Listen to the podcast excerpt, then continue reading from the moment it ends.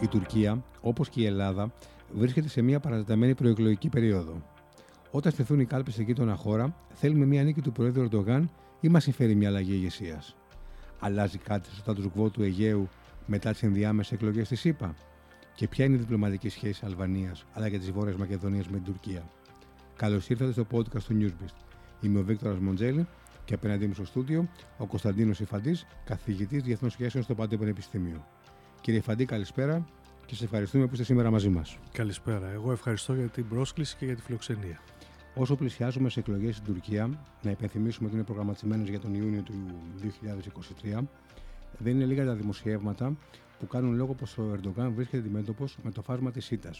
Πιστεύετε πως ο Τούρκος τωρινός πρόεδρος θα βρει ή θα δημιουργήσει την ευκαιρία που ψάχνει για να αναβάλει την εκλογική διαδικασία; Υπάρχουν μια σειρά από σενάρια τα οποία εκπορεύονται και ακούγονται κυρίως από την Τουρκία, όχι εκτός Τουρκίας.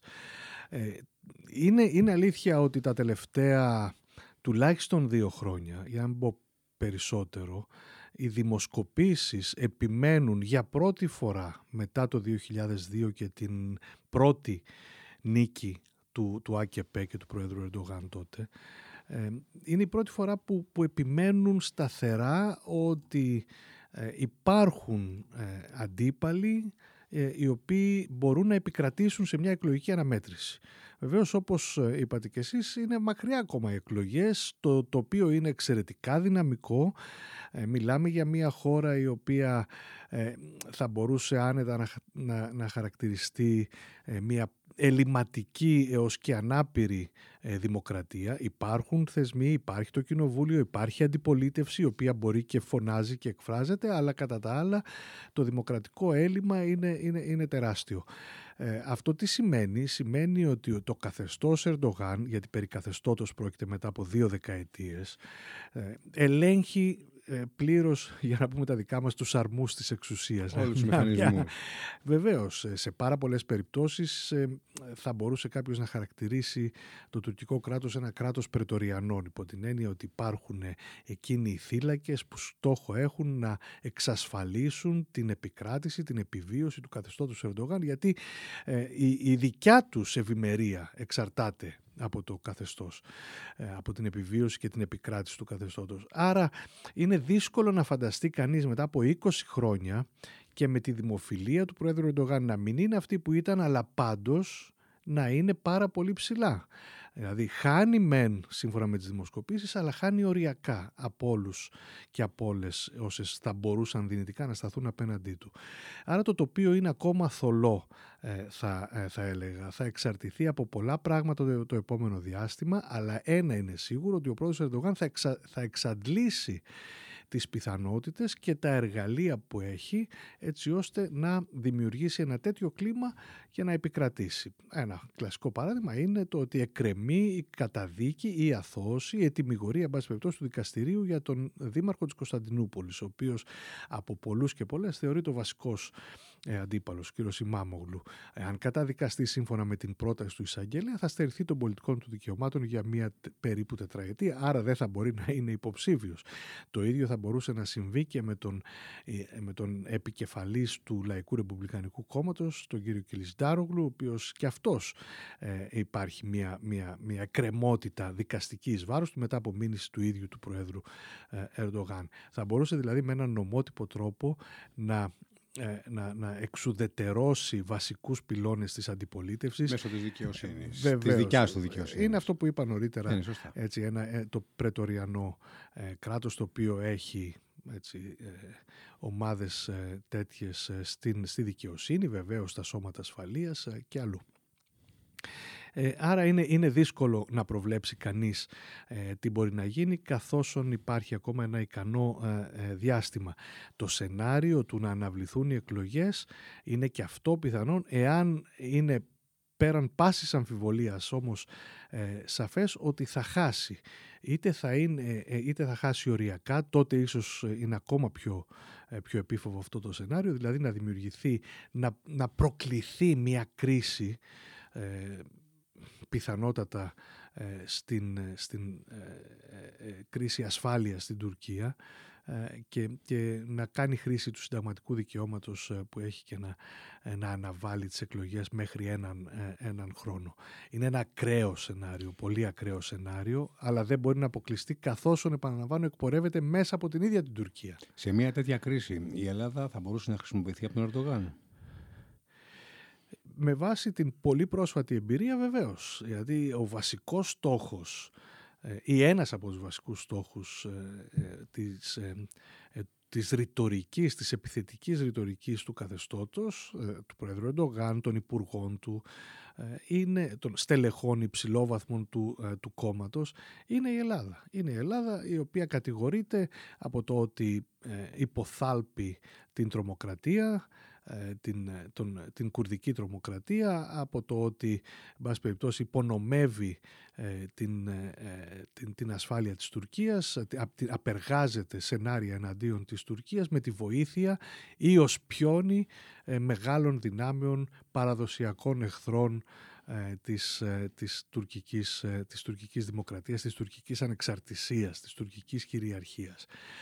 Άρα δεν θα μπορούσε κανένας να το αποκλείσει αυτό στο βαθμό που η ατμόσφαιρα, αυτή η τοξική ατμόσφαιρα την, η οποία έχει, έχει δημιουργηθεί από, από την Άγκυρα εξακολουθεί.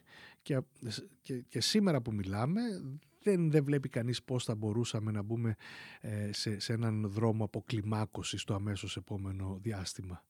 Κύριε Φαντή, συμφωνείτε με την άποψη πως σε περίπτωση που χάσει ο Ερντογάν δεν παίζει μόνο το πολιτικό του μέλλον, αλλά παίζει την τύχη του όπως και της οικογένειάς του. Και το ερώτημα είναι τι μπορεί να συμβεί σε ένα πρόσωπο το οποίο βρίσκεται στο προσκήνιο, όπως είπατε και εσείς πριν, δύο δεκαετίες και ελέγχει τα πάντα; Ε, και πάλι θα αναφερθώ στις αναλύσεις ε, που, που, ε, που προέρχονται μέσα από την ίδια την, την Τουρκία, ότι όντως ο, ο πρόεδρος Ερντογάν ή το καθεστώς Ερντογάν είναι είναι ύποπτο για μία σειρά από, ε, από ε, ενέργειες ε, που, που ίσως εκφεύγουν, εκφεύγουν των ορίων του νόμου. Άρα τίποτα δεν αποκλείεται. Μιλάμε για, για μία χώρα η οποία βασανίζεται εδώ και 100 χρόνια από μια αέναη μετάβαση προς τη δημοκρατία. Μια διαδικασία εκδημοκρατισμού η οποία δεν ολοκληρώνεται ποτέ, ίσα ίσα πολλές φορές ε, υποχωρεί.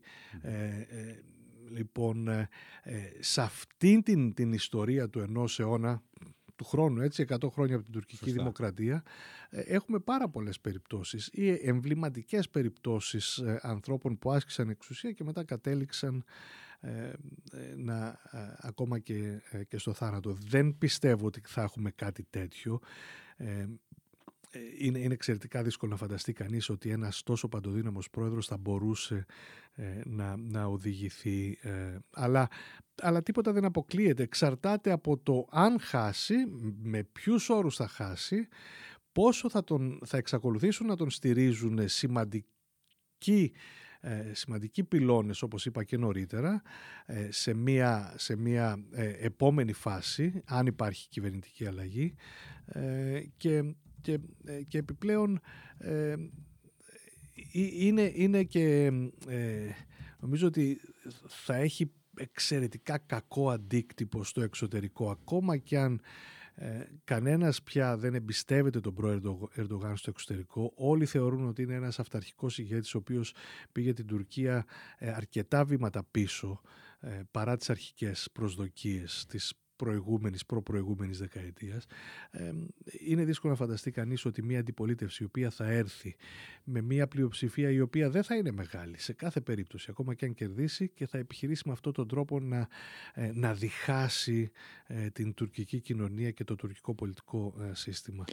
Θα είναι πάρα πολύ δύσκολο, δηλαδή θα μπει η Τουρκία σε μια εκτεταμένη περίοδο ακόμη μεγαλύτερης εξωστρέφειας και όσοι ξέρουν τουρκική ιστορία μπορούν να θυμηθούν τι συνέβαινε στη δεκαετία του 70 και στη δεκαετία του 80 ε, και, ε, μέχρι, μέχρι, να, ε, μέχρι να επέμβει ο στρατός το 1980.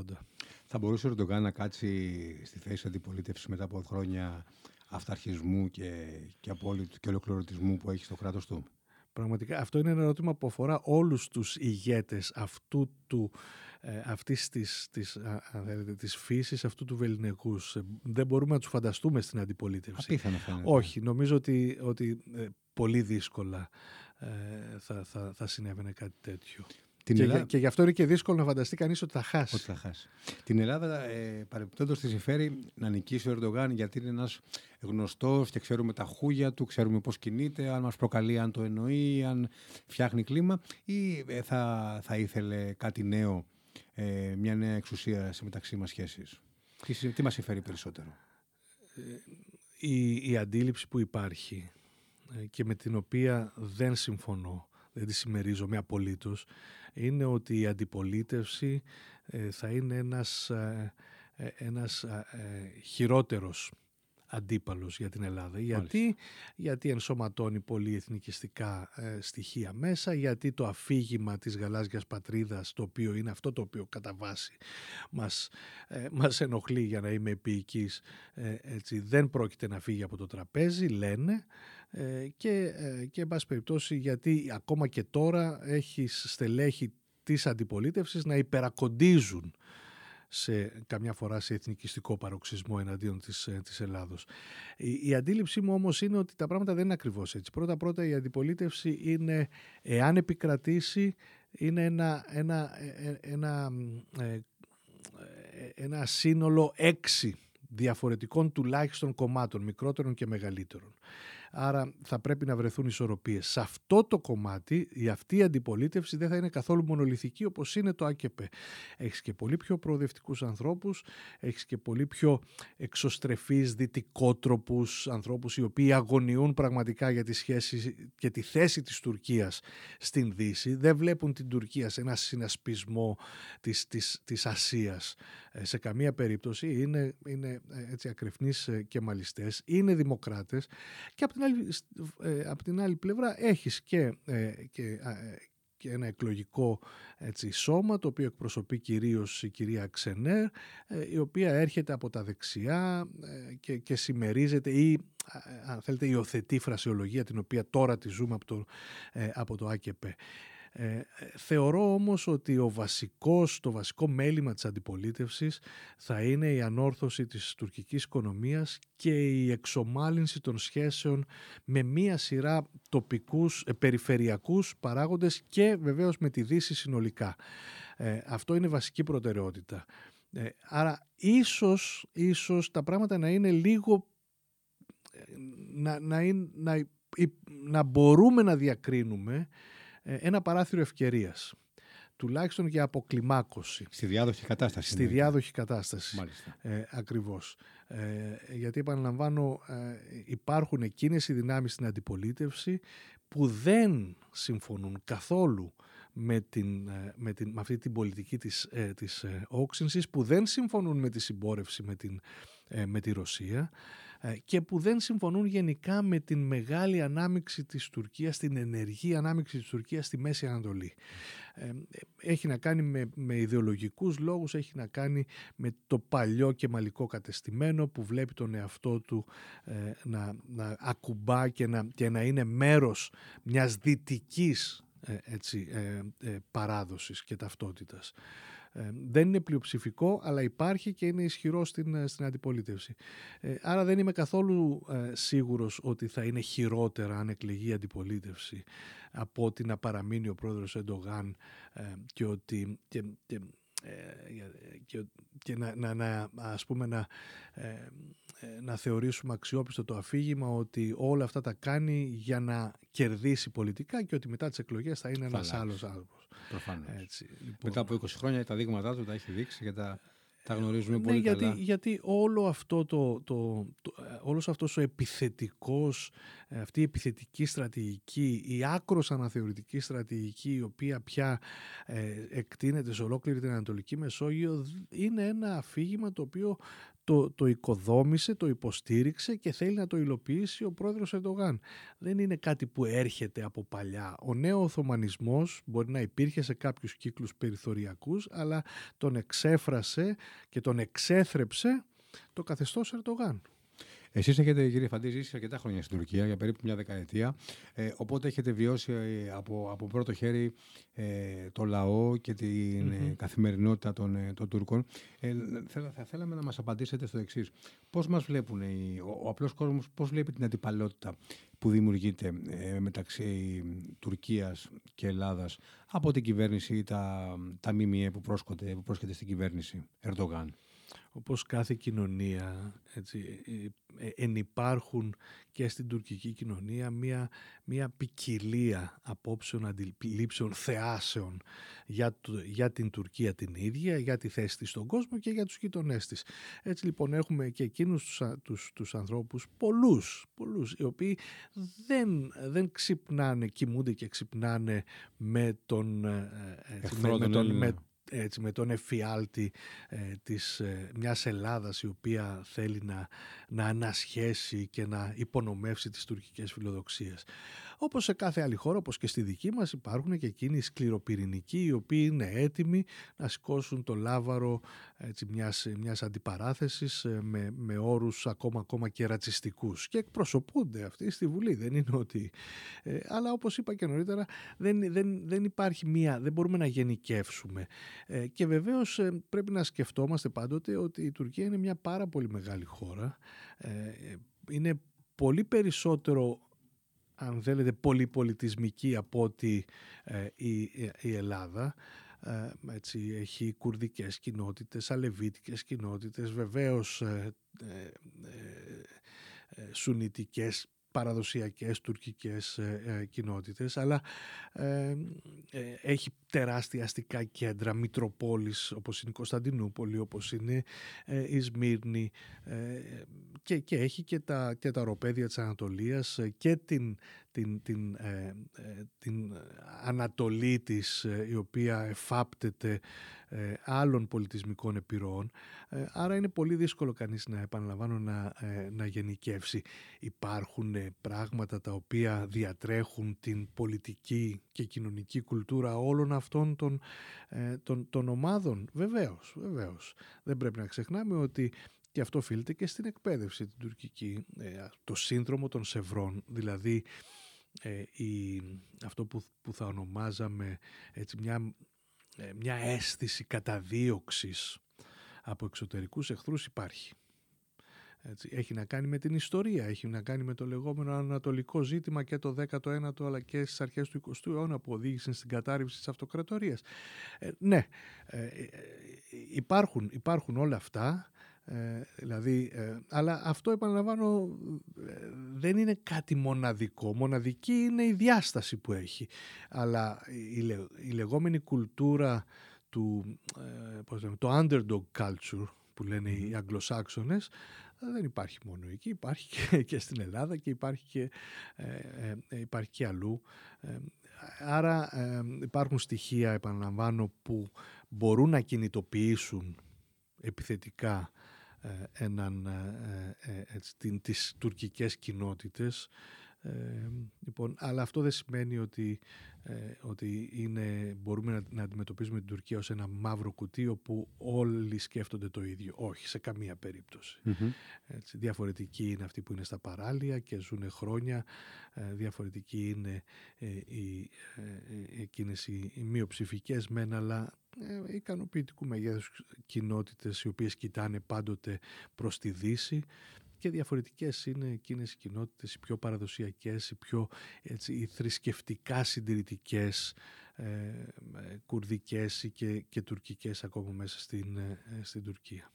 Θα έχετε ακούσει φαντάζομαι το σενάριο που, που θέλει ε, κάποια στιγμή την Τουρκία να διαμελίζεται και να χωρίζεται σε κάποια, σε κάποια τέσσερα μάλιστα κράτη. Ε, ποια, ποια είναι η άποψη πάνω σε αυτό; Είναι, είναι κινείται στη σφαίρα της φαντασίας, είναι ναι, ένα, ναι. ένα εφικτό σενάριο; Όχι, όχι. Κινείται στη σφαίρα της, στη σφαίρα της, της φαντασίας.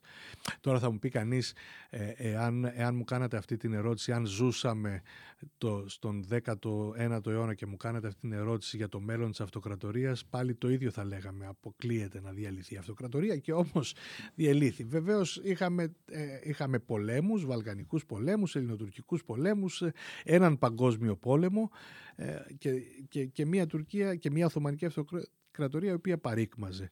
Είναι όμως την εποχή του, των εθνών κρατών ε, εφικτό να φανταστούμε κάτι τέτοιο.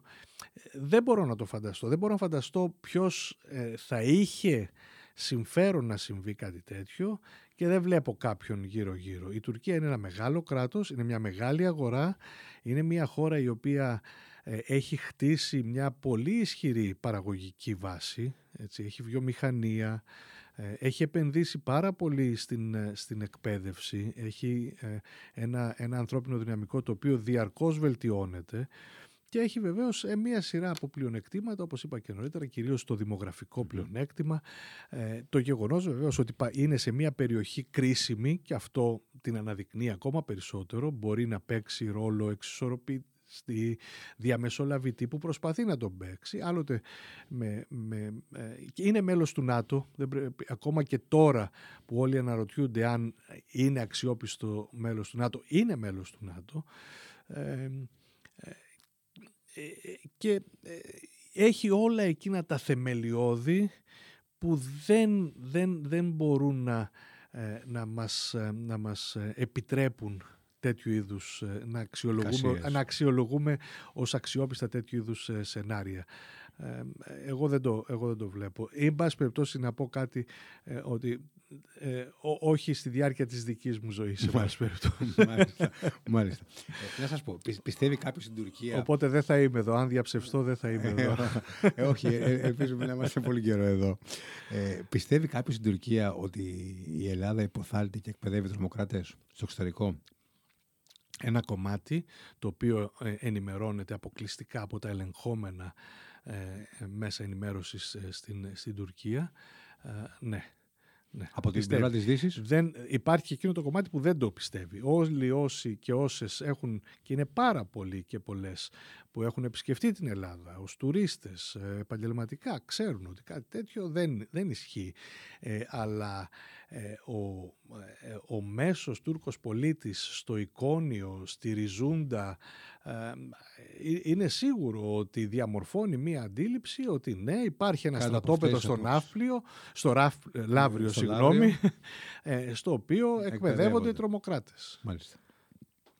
Ε, στρατιωτικά η χώρα μας που υπερέχει απέναντι στους Τούρκους; Α, αυτή είναι μια συζήτηση η οποία δεν μπορεί να απαντηθεί εύκολα.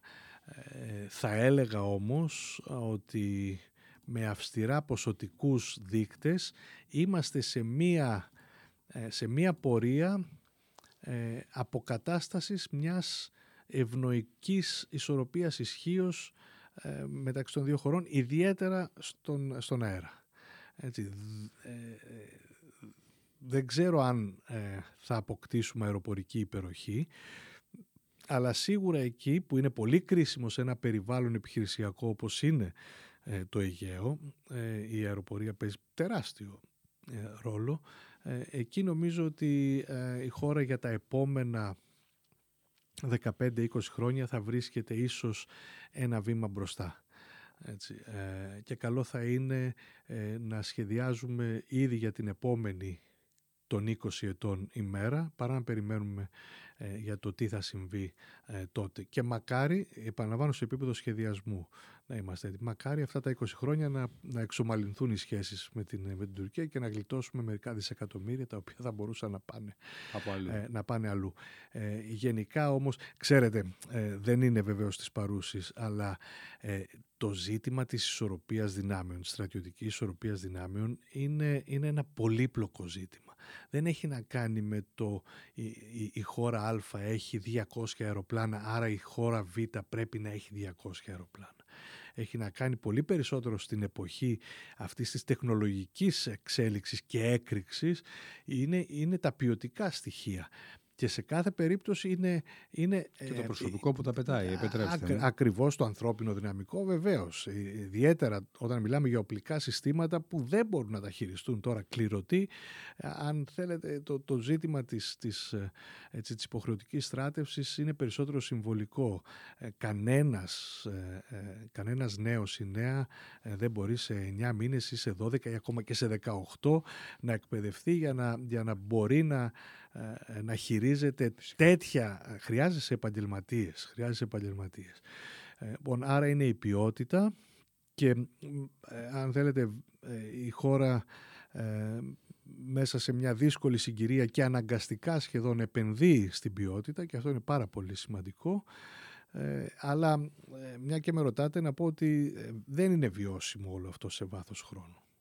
Ε, εννοείται να δημιουργηθεί ένα ράλι εξοπλιστικών, ότι παίρνει ο απέναντι, Βεβαίως, παίρνουμε κι εμείς. Βεβαίως. Είναι μια τέρμονη κατάσταση που δεν, δεν έχει τέλος. Δεν είναι μόνο αυτό. Είναι ότι οι, οι εγγενείς δυνατότητες της άλλης πλευράς είναι μεγαλύτερες. Δημογραφικά. Έτσι, εμείς δεν πρόκειται να... Λοιπόν, η άλλη πλευρά συνεχώς, που σημαίνει δεν είναι ότι έχει περισσότερους στρατιώτες, είναι ότι, ότι έχει περισσότερες οικονομικές δυνατότητες. Άρα με, με, με σοβαρή οικονομική πολιτική το τουρκικό ΑΕΠ θα, θα, θα, θα αυξάνεται, ακόμα και αν τώρα βρίσκεται σε στασιμότητα ή και σε υποχώρηση, αλλά θα επανέλθει ε, σε ρυθμούς ανάπτυξης ε, και, και δεν μπορούμε αναγκαστικά να, ε, να την ανταγωνιστούμε έτσι, παρά μόνο αν ξοδεύουμε διψήφιο έτσι, ποσοστό του ΑΕΠ μας σε εξοπλισμούς το οποίο αντιλαμβάνεται κανείς ότι δεν είναι έτσι, είναι, δεν είναι δόκιμο. Ε, βεβαίως δεν είναι. Θα προχωρήσει η Ελλάδα στην επέκταση των χωρικών μας υδάτων στα 12 ναυτικά μίλια; Ποια είναι η παγίδα; Υπάρχει κάποια παγίδα βασικά; Νομίζω ότι αυτή τη στιγμή στο Αιγαίο δεν υπάρχει κάτι τέτοιο. Ε, ε, όπως δεν υπήρχε και πριν από 5 χρόνια, πριν από 10 χρόνια, πριν από 20 χρόνια. Έτσι, υπάρχει ένα δικαίωμα το οποίο ε, δεν ασκείται και νομίζω ότι δεν μπορώ να φανταστώ υπό ποιες συνθήκες θα το ασκούσαμε παρά μόνο σε περίπτωση πολεμικής ανάφλεξης όπου τότε δεν έχουμε να χάσουμε και τίποτα. Και δεν είναι ότι φοβόμαστε το κάζους μπέλι που και αυτό ισχύει. Και όποιος λέει ότι δεν φοβάται μια πολεμική ε, αναμέτρηση, ε, δεν ξέρει τι είναι, τι είναι πόλεμος. Ε, λοιπόν, γιατί ακόμα και αν επιτρέψτε μου εδώ να πω παρενθετικά, ε, όπως έχω γράψει και έχω πει, δεν υπάρχει ορισμός της νίκης σε μια ελληνοτουρκική αντιπαράθεση. Δεν μπορούμε να ορίσουμε τι σημαίνει επικρατούμε της Τουρκίας. Ούτε η Τουρκία μπορεί να ορίσει τι σημαίνει. Ε, έτσι. δεν υπάρχει αυτό. Είναι τέτοια η ελληνοτουρκική διελκυνστίνδα που δεν υπάρχει ε, ε, ε ορισμός της, ε, της νίκης σε μια πολεμική αναμέτρηση. μπορούμε να το σκεφτούμε και θα δείτε ότι έχω, έχω δίκιο. άρα εφόσον, εφόσον κατά την ταπεινή μου άποψη αυτό δεν υπάρχει, χρειαζόμαστε κάτι άλλο. Τι είναι αυτό το άλλο, είναι ότι κάποια στιγμή θα πρέπει να υπάρξουν με κάποιο τρόπο και με δικές μας πρωτοβουλίες αλλά κυρίως με πρωτοβουλίες της άλλης πλευράς και ενδεχομένως και τρίτον μία κατάσταση που να μας επιτρέψει να αρχίσουμε να συζητάμε για την εξομάλυνση. Δεν ξέρω ποιες είναι αυτές οι συνθήκες, ε, τουλάχιστον σήμερα που μιλάμε είναι δύσκολο να φανταστεί κανείς. Ε, έτσι. Αλλά ε, δεν μπορεί να είναι άλλος ε, ε, ο στρατηγικός στόχος της χώρας απέναντι στην Τουρκία. Κανονικά θα πρέπει να ισχύει το ίδιο και για την Άγκυρα. Έτσι. Ε, γιατί η Ελλάδα είναι ένας πολύ ισχυρός διπλωματικά και στρατι, στρατιωτικά αντίπαλος για την Τουρκία. Δεν είμαστε ούτε οι Συριακές πολιτοφυλακές, ούτε οι άτακτοι της, ε, της Λιβύης, έτσι, ούτε ακόμα ακόμα ε, ε, οι, οι Ιρακινές, έτσι, οι όποιες Ιρακινές, ε, κουρδικές... υπάρχει κράτος, υπάρχει λοιπόν, τακτικός στρατός. Ε, βεβαίως, βεβαίως. Χώρα μέλος του ΝΑΤΟ με εξαιρετικό ανθρώπινο δυναμικό, υψηλή εκπαίδευση, high-end που λένε οι αγγλοσάξονες ε, οπλικά συστήματα. Ε, άρα ο, ο στόχος πρέπει να είναι αυτός. Σε 5, σε 10, σε 20 χρόνια πάντως ε, αυτός πρέπει να είναι ο στόχος. Ε, υπ' αυτή την έννοια δεν ξέρω... Ε, η επέκταση των χωρικών υδάτων θα πρέπει να υπακούει σε έναν τέτοιο στόχο. Έτσι, δεν είναι αυτός σκοπός. Είναι ένα εργαλείο, κατά την άποψή μου. Είναι ένα μέσο. Έτσι, ο στόχος είναι Οπότε πρέπει οι, να σχέσεις, υπάρξει... οι σχέσεις καλής γειτονίας με την άλλη πλευρά, να λήξουν τα προβλήματα. Πρέπει να υπάρξει ένας σημαντικός λόγος για να τον ενεργοποιήσουμε. Ναι, τι θα μας προσέφερε, αυτό είναι το ζήτημα. Έτσι, κάποιοι λένε, μα είναι δικαίωμά μας. Οκ, είναι δικαίωμά μας. Τι θα μας προσφέρει Έτσι, ε, ε, γιατί όλα στο τέλος αξιολογούνται στη βάση του κόστους ωφέλους. Αντιλαμβάνομαι ότι η, η, η, άποψή μου είναι λίγο αιρετική ε, απέναντι σε όλους Όταν μιλάμε για πολιτική και διπλωματία αυτό πρέπει να σκεφτόμαστε. Λοιπόν, Δεν είναι κάτι άλλο νομίζω. Άρα, άρα είναι ένα εργαλείο το οποίο το ασκείς όταν το όφελος είναι μεγαλύτερο από το κόστος. Και στην υπηρεσία κάποιου σκοπού. Γιατί, άρα δεν βλέπω στην παρούσα συγκυρία και στο μεσοπρόθεσμο μέλλον ε, συνθήκες οι οποίες θα μας επέβαλαν ε, να επεκτείνουμε τα χωρικά μας ύδατα ε, στα 12 μίλια στο Αιγαίο. Η περίπτωση της Κρήτης ε, είναι διαφορετική. Είναι διαφορετική. Εκεί νομίζω ότι ίσως, ίσως επιβάλλεται γιατί δεν θα είναι, δεν είναι, δεν είναι ότι αντιμετωπίζουμε μία ε, την τουρκική, ε, τον τουρκικό αναθεωρητισμό, αλλά είναι ότι στέλνουμε ένα μήνυμα κυρίως στη Λιβύη, ε, την οποία εντός εισαγωγικών, επιτρέψτε μου να πω, παρακαλάμε να οριοθετήσουμε από την εποχή Καντάφη και συνήθως χτυπάγαμε σε τείχο, αλλά εκεί είναι διαφορετική κατάσταση. Εκεί είναι διαφορετική κατάσταση και νομίζω ότι σε μια δεδομένη στιγμή, όχι πολύ μακριά από τώρα, θα δούμε την επέκταση ε, στα 12 μίλια νότια της Κρήτης. Μάλιστα. Η Τουρκία έχει προσπαθήσει, έχει επιχειρήσει στο κοντινό παρελθόν να πάρει με το μέρος της και την Αλβανία αλλά και τη Βόρεια Μακεδονία. Ποιος είναι ο ρόλος αυτών των δύο χωρών και ποια στάση τηρούν απέναντι στην εξωτερική πολιτική της χώρας μας; Κάνω μια γενικότερη παρατήρηση που έχει να κάνει με τη βαλκανική ε, πολιτική της Τουρκίας ή με την αντίληψη της Τουρκίας για την Νοτιοανατολική Ευρώπη συνολικά και τα Βαλκάνια.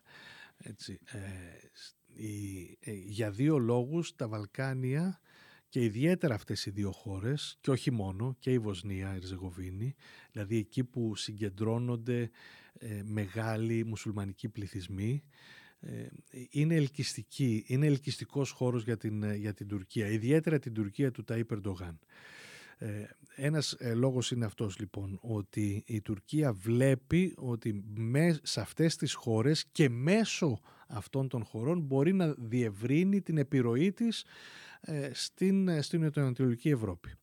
Ε, και πώς το κάνει αυτό, επενδύοντας πολύ, δίνοντας πολύ μεγάλα ποσά σε βοήθεια, έτσι, αναπτυξιακή και όχι μόνο, χτίζοντας σχολεία, ε, ανακαινίζοντας νοσοκομεία, κάνοντας πάρα πολλά πράγματα.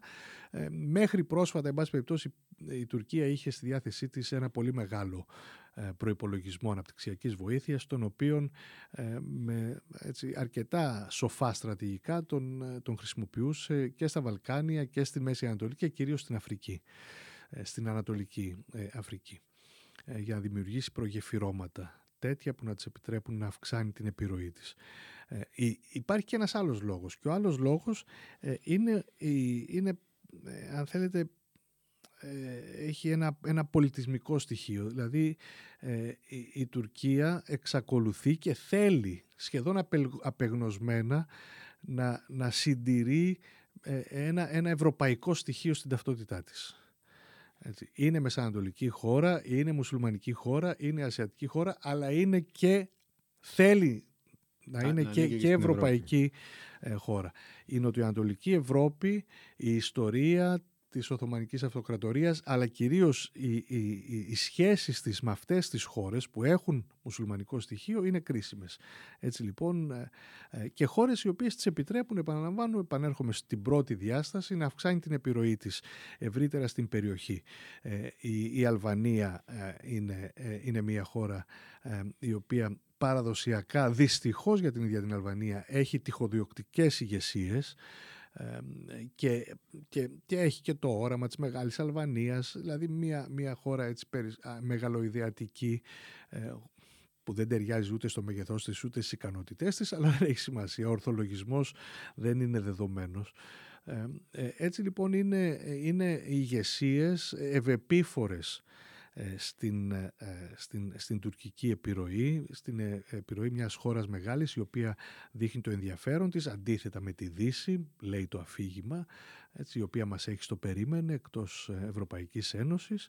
Έτσι, ε, μια, χώρες οι οποίες έχουν ζητήματα ε, μικρά ή μεγαλύτερα με άλλες χώρες της, της Νοτιοανατολικής Ευρώπης, δηλαδή η Βόρεια Μακεδονία με τη Βουλγαρία, με την Ελλάδα, η Αλβανία με την Ελλάδα, με, ε, με, την, με την ίδια τη Βόρεια Μακεδονία. Έτσι. Ε, όσο, είναι όσο υπάρχει μια τέτοια ρευστότητα ε, και μία βεβαιότητα στα Δυτικά Βαλκάνια, γιατί η Βουλγαρία και η Ρουμανία πια είναι άλλης τάξης ε, παίκτες, είναι μέλη της Ευρωπαϊκής Ένωσης, του ΝΑΤΟ, ε, τόσο, τόσο η, θα είναι ελκυστικός χώρος για την, για την Άγκυρα. Έτσι, και για να επενδύει, δηλαδή και για εμπορικούς οικονομικούς λόγους, σε χώρες οι οποίες θεωρητικά ε, αναπτύσσονται με καλούς ρυθμούς, αλλά κυρίως για λόγους επιρροής. Δηλαδή είναι και γεωστρατηγικοί οι λόγοι ε, που τα Δυτικά Βαλκάνια είναι ένας, ε, ένας, ένα ελκυστικό πεδίο για, την, για τις φιλοδοξίες της Άγκυρας. Πάμε λίγο πιο μακριά, πάμε στην Αμερική. Τι αποτέλεσμα έβγαλαν οι ενδιάμεσες εκλογές στη ΣΥΠΑ; Ο πρόεδρος Biden κατέγραψε απώλειες, αλλά από την άλλη δεν νίκησε και ο Τραμπ. Οι Ηνωμένες Πολιτείες, ε, όπως ε, λένε όλοι οι αναλυτές, είναι μια πολλωμένη, πολλωμένη χώρα. Πόσο επηρεάζουν θετικά ή αρνητικά οι τελευταίες εξελίξεις τα συμφέροντα της χώρας μας; Θα ξεκινήσω από αυτό που είπατε για την εσωτερική κατάσταση στις Ηνωμένες Πολιτείες. Έτσι, οι διαιρετικές τομές είναι πολύ βαθιές πια, επιβεβαιώνονται σε κάθε εκλογική αναμέτρηση, ιδιαίτερα μετά, την, ε, μετά το 2001, ε, και την, ε, έτσι, την, τις προεδρίες Bush, οι οποίες ήταν ε, καταστροφικές αν θέλετε και υπάρχει ένα εκρεμές από τους νεοσυντηρητικούς του Μπούς. Πήγαμε στην κατά την άποψή μου φωτισμένη προεδρία ε, Ομπάμα η οποία όμως ε, χειραφέτησε ε, τα άκρα του Δημοκρατικού Κόμματος και, έτσι, και μετά είχαμε την επιστροφή του εκκρεμούς προς τα δεξιά με τον Τραμπ. Και αυτές οι εκλογές για πρώτη φορά μετά το 2001 αν θέλετε αυτό θα πάρει βεβαίως λίγες, λίγες εβδομάδες ή λίγους μήνες για να το αναλύσουμε, ε, δείχνουν το εκρεμές να ισορροπεί κάπου. Δηλαδή τι θέλω να πω, ε, ε, νίκησαν αρκετοί μειοτριοπαθείς και από τα δύο κόμματα. Ε, στην περίπτωση του Ρεπουμπλικανικού κόμματος έτσι, οι, οι δυνάμεις που υποστήριξε ο Ντόναλτ Τραμπ σε, ε, στις εκλογές ε, του, της Βουλής και της Γερουσίας ε, εμβληματικοί υποψήφοι υπέστησαν ε, μεγάλες ήττες. Ε, δεν ιτήθηκε συνολικά η τραμπική πτέρυγα του Ρεπουμπλικανικού κόμματος. Σε πολιτιακό επίπεδο έχουμε σημαντικές νίκες. Έτσι, περίπου 200 υποψήφοι για τις πολιτιακές βουλές, για κυβερνήτες επικράτησαν. Αλλά εμβληματικοί υποψήφοι και κυρίως στο επίπεδο των ομοσπονδιακών οργάνων εκεί ιτήθηκε ε, η λογική Τραμπ ε, και αυτό δίνει ακόμα μεγαλύτερη, μεγαλύτερο ενδιαφέρον σε επόμενες προεδρικές εκλογές. Ε, γιατί δείχνει πια ότι έχει όρια η επιρροή Τραμπ στο Ρεπουμπλικανικό Αλλά επαναλαμβάνω θέλουμε λίγο χρόνο ακόμα για να πιστούμε ότι έτσι είναι πράγματι η κατάσταση. Αλλά είναι, είναι γεγονός ότι έχουμε, την, έχουμε βουλευτές και γερουσιαστές οι οποίοι εκφράζουν πιο μετριοπαθείς τάσεις και στο Ρεπουμπλικανικό κόμμα και στο Δημοκρατικό κόμμα. Αυτό υπό προϋποθέσεις και υπό πολλές προϋποθέσεις γιατί οι διαιρετικές τομές παραμένουν κοινωνικές, πολιτικές, οικονομικές, γεωγραφικές στις ΗΠΑ θα μπορούσε να σημαίνει την ανασυγκρότηση ε, του μεσαίου χώρου των μεγάλων συνενέσεων. Είναι πολύ νωρίς για να το πούμε αυτό.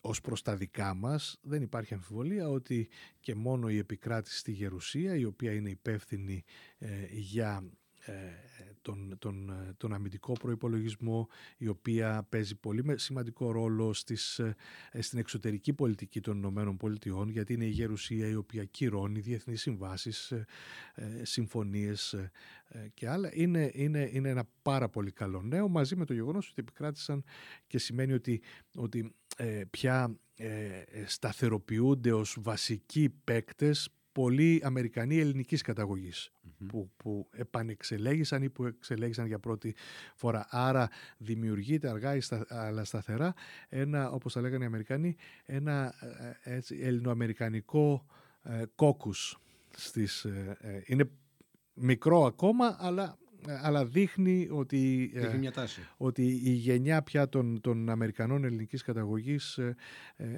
είναι, μπορεί να παίξει πολύ σημαντικό ρόλο όπως ήταν παλιά οι Ιρλανδοί, οι Ιταλοί εβραϊκής καταγωγής βεβαίως, οι, οι Αφροαμερικανοί και αυτό δείχνει το πόσο, ε, πόσο ιδιότυπο είναι το αμερικανικό πολιτικό σύστημα και δεν υπακούει σε αναλύσεις ε, ευρωπαϊκού ε, τύπου.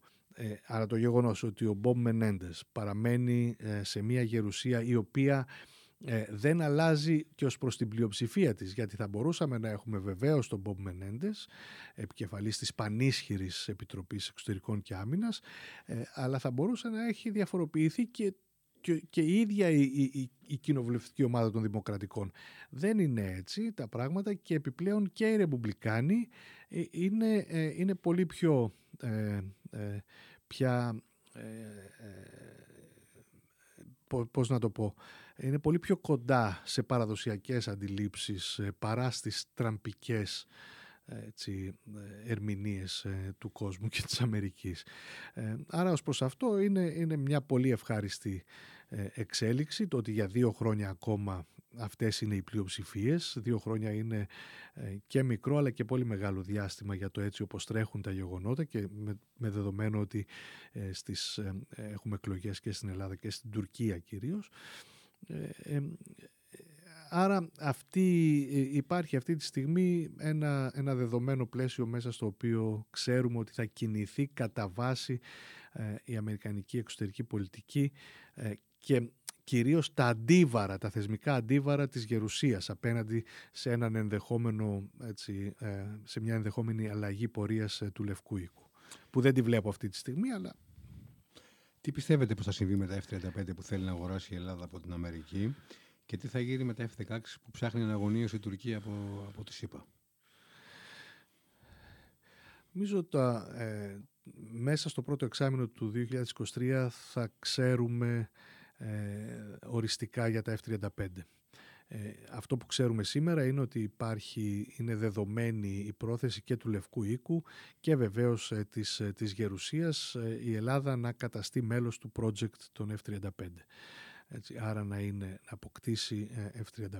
Αυτό είναι το δεδομένο αυτή τη στιγμή. τώρα, για τα F-16, γιατί δεν αποκλείεται να δούμε μια διασύνδεση μεταξύ των δύο τα F-16 και η αναβάθμισή τους και η αγορά F-16 από την Τουρκία ε, είναι στο τραπέζι, δεν έχει φύγει ποτέ από το τραπέζι. Ε, στην συνάντηση Ερντογάν-Μπάιντεν ε, στο περιθώριο της, της συνόδου των G20 στον Παλί επιβεβαιώθηκε από πλευράς Λευκού Οίκου ότι στηρίζει την, την αίτηση της Τουρκίας για την απόκτηση ε, ε, νέων F-16 και την αναβάθμιση ε, τουλάχιστον 40 αν θυμάμαι καλά αλλά αυτό δεν είναι κάτι καινούριο.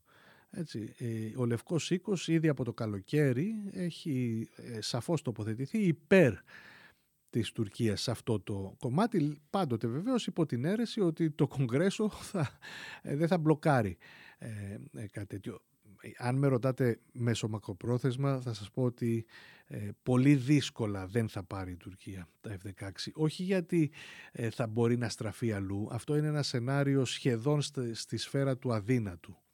Έτσι, δηλαδή να αποφασίσει να πάρει από αλλού μαχητικά αεροσκάφη και να μια χώρα η οποία σταθερά παίρνει μόνο αμερικανικά μετά το δεύτερο παγκόσμιο πόλεμο. Δεν έχει πάρει τίποτα άλλο. Έτσι, αντίθετα με εμάς που για πολλούς λόγους επιλέξαμε την πολιτιπία. Οι Τούρκοι σταθερά μόνο αμερικανικά αεροσκάφη και τα τελευταία, τις τελευταίες δεκαετίες μόνο F-16, τίποτα άλλο. Μα, τα F-35 βεβαίως. Ε, άρα θεωρώ ότι σίγουρα ε, θα υπάρξει κάποια στιγμή διέξοδος που θα επιτρέψει την Τουρκία να πάρει. Το ζήτημα είναι ε, υπό ποιες συνθήκες, δηλαδή ε, πόσο θα μπορέσουν οι Ηνωμένες Πολιτείες να επιβάλλουν συγκεκριμένους όρους. Όχι να μην χρησιμοποιούνται τα F-16 για υπερπτήσεις πάνω από τα ελληνικά νησιά, αλλά για να, για να αλλάξει η Τουρκία γενικά τη στάση της απέναντι πρώτα στις Ηνωμένες Πολιτείες και στη Δύση και βεβαίως και στην Ελλάδα.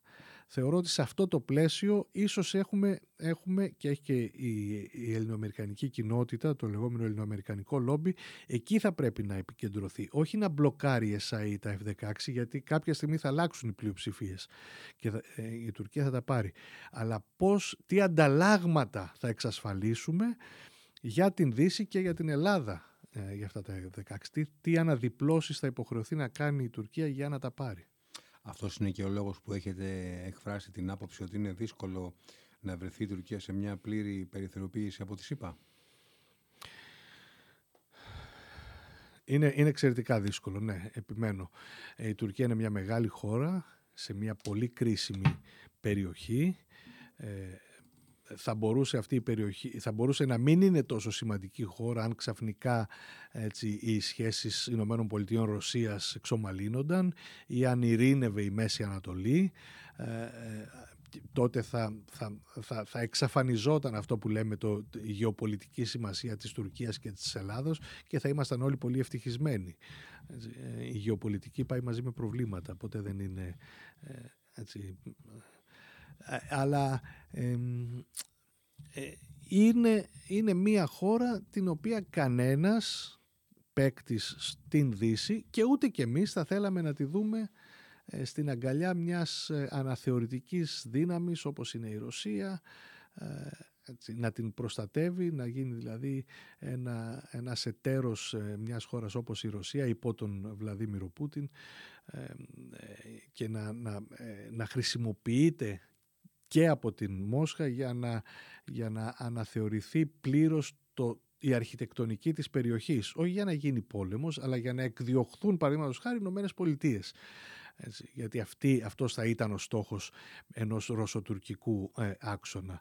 Να μειωθεί όσο είναι δυνατόν η επιρροή της δύσης των ΗΠΑ πρωτευόντως της Ευρωπαϊκής Ένωσης της Ευρώπης δευτερευόντως. Και αυτό δεν, δεν μας συμφέρει καθόλου.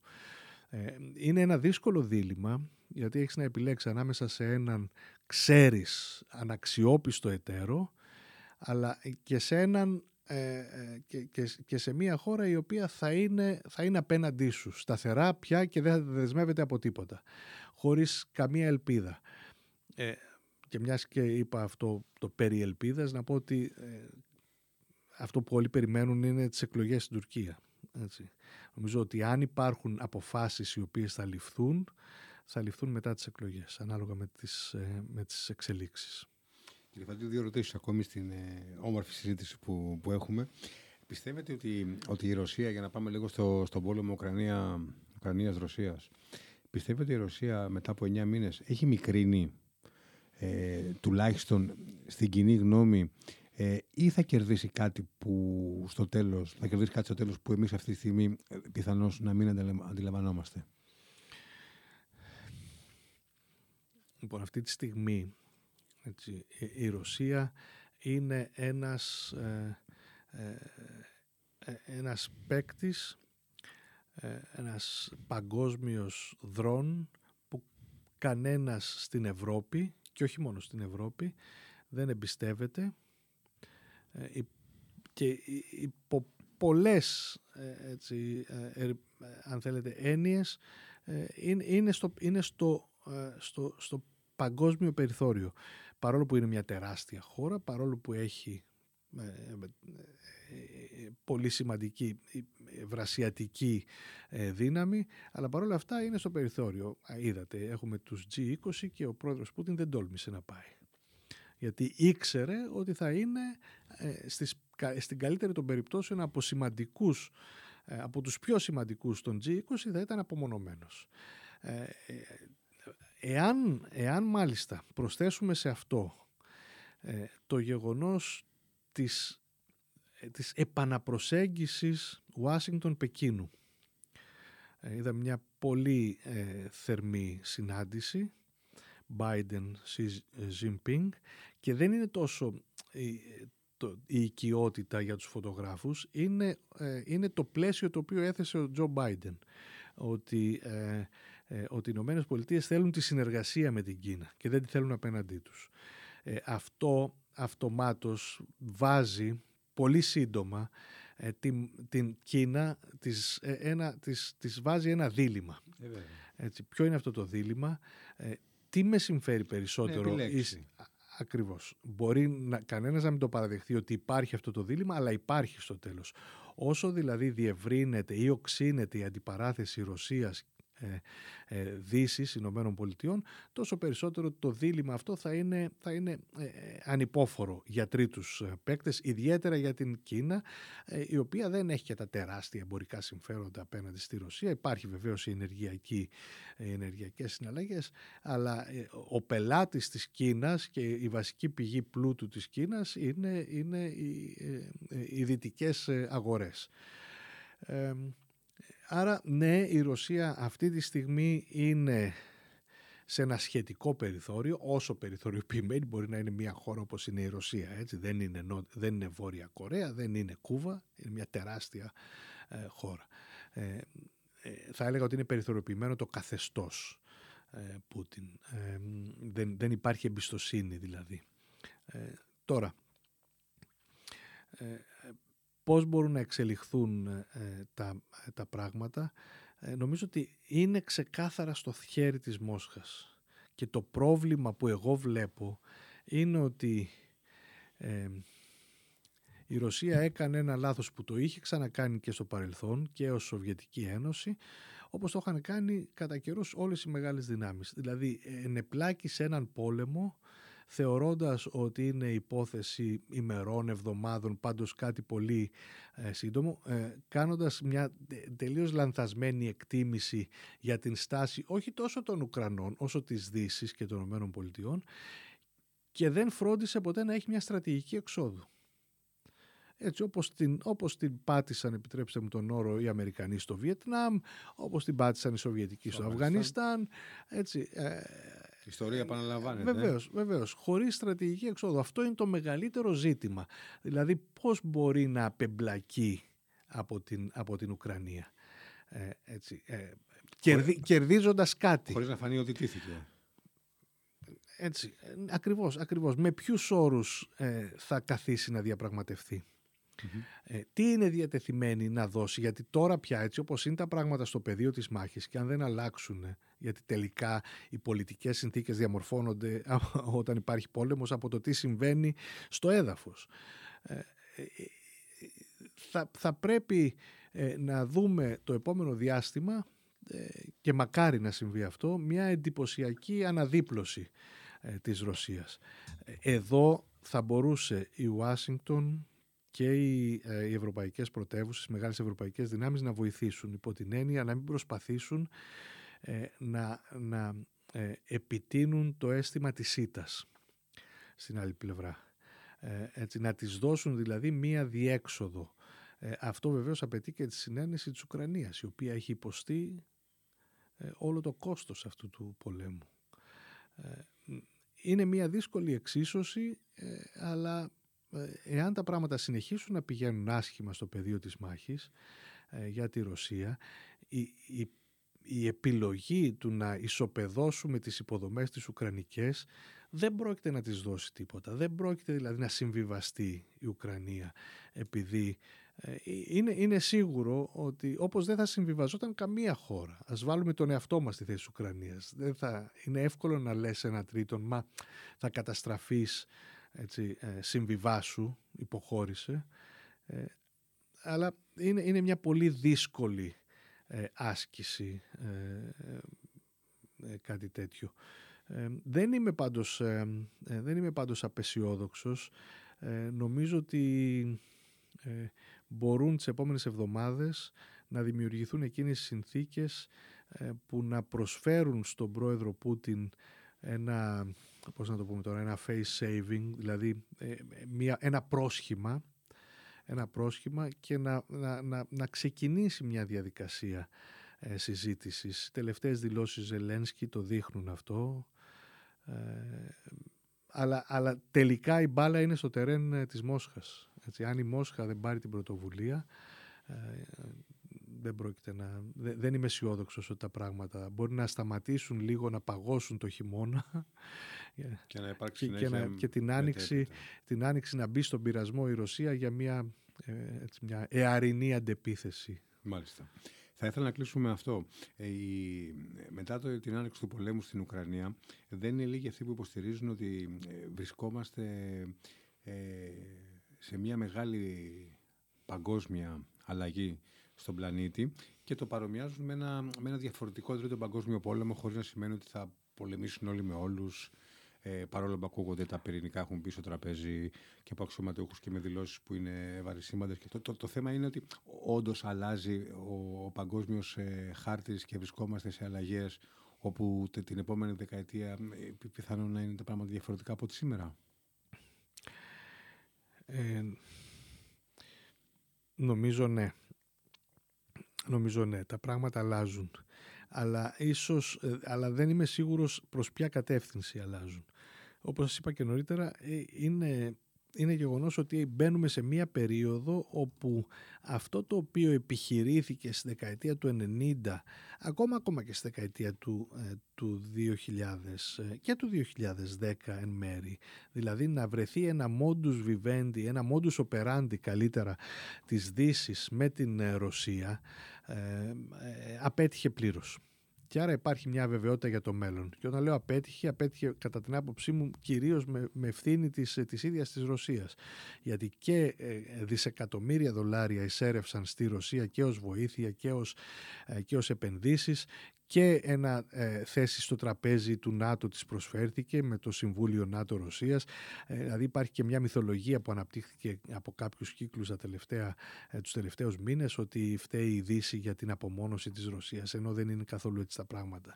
Ε, αλλά εν πάση περιπτώσει ε, ε, ως προς αυτό είμαστε πια. Υπάρχουν, υπάρχει ένας Τώρα δεν μου αρέσει η έκφραση γιατί δεν νομίζω ότι είναι έτσι, αλλά ας πούμε ότι ένας ε, νέος ψυχρός πόλεμος μεταξύ Δύσης και ε, Ρωσίας. Όσο τουλάχιστον ε, ε, στην, στο τιμόνι της Ρωσίας είναι το σημερινό, καθεστώς. το σημερινό καθεστώς.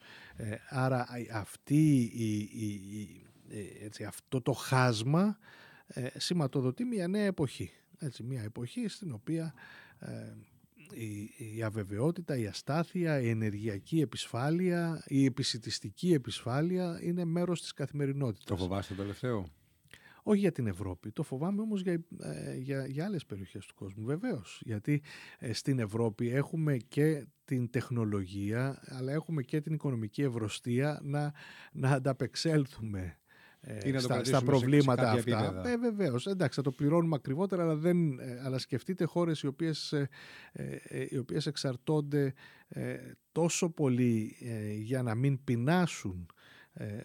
Και όταν, όταν συγκρούεται η νούμερο ένα χώρα παραγωγή σιτηρών στον κόσμο, όπως είναι η Ρωσία, με το νούμερο πέντε όπως είναι η Ουκρανία, ε, Ποιος θα την πληρώσει, την πληρώνουν εκείνοι που εξαρτώνται, εκείνοι που.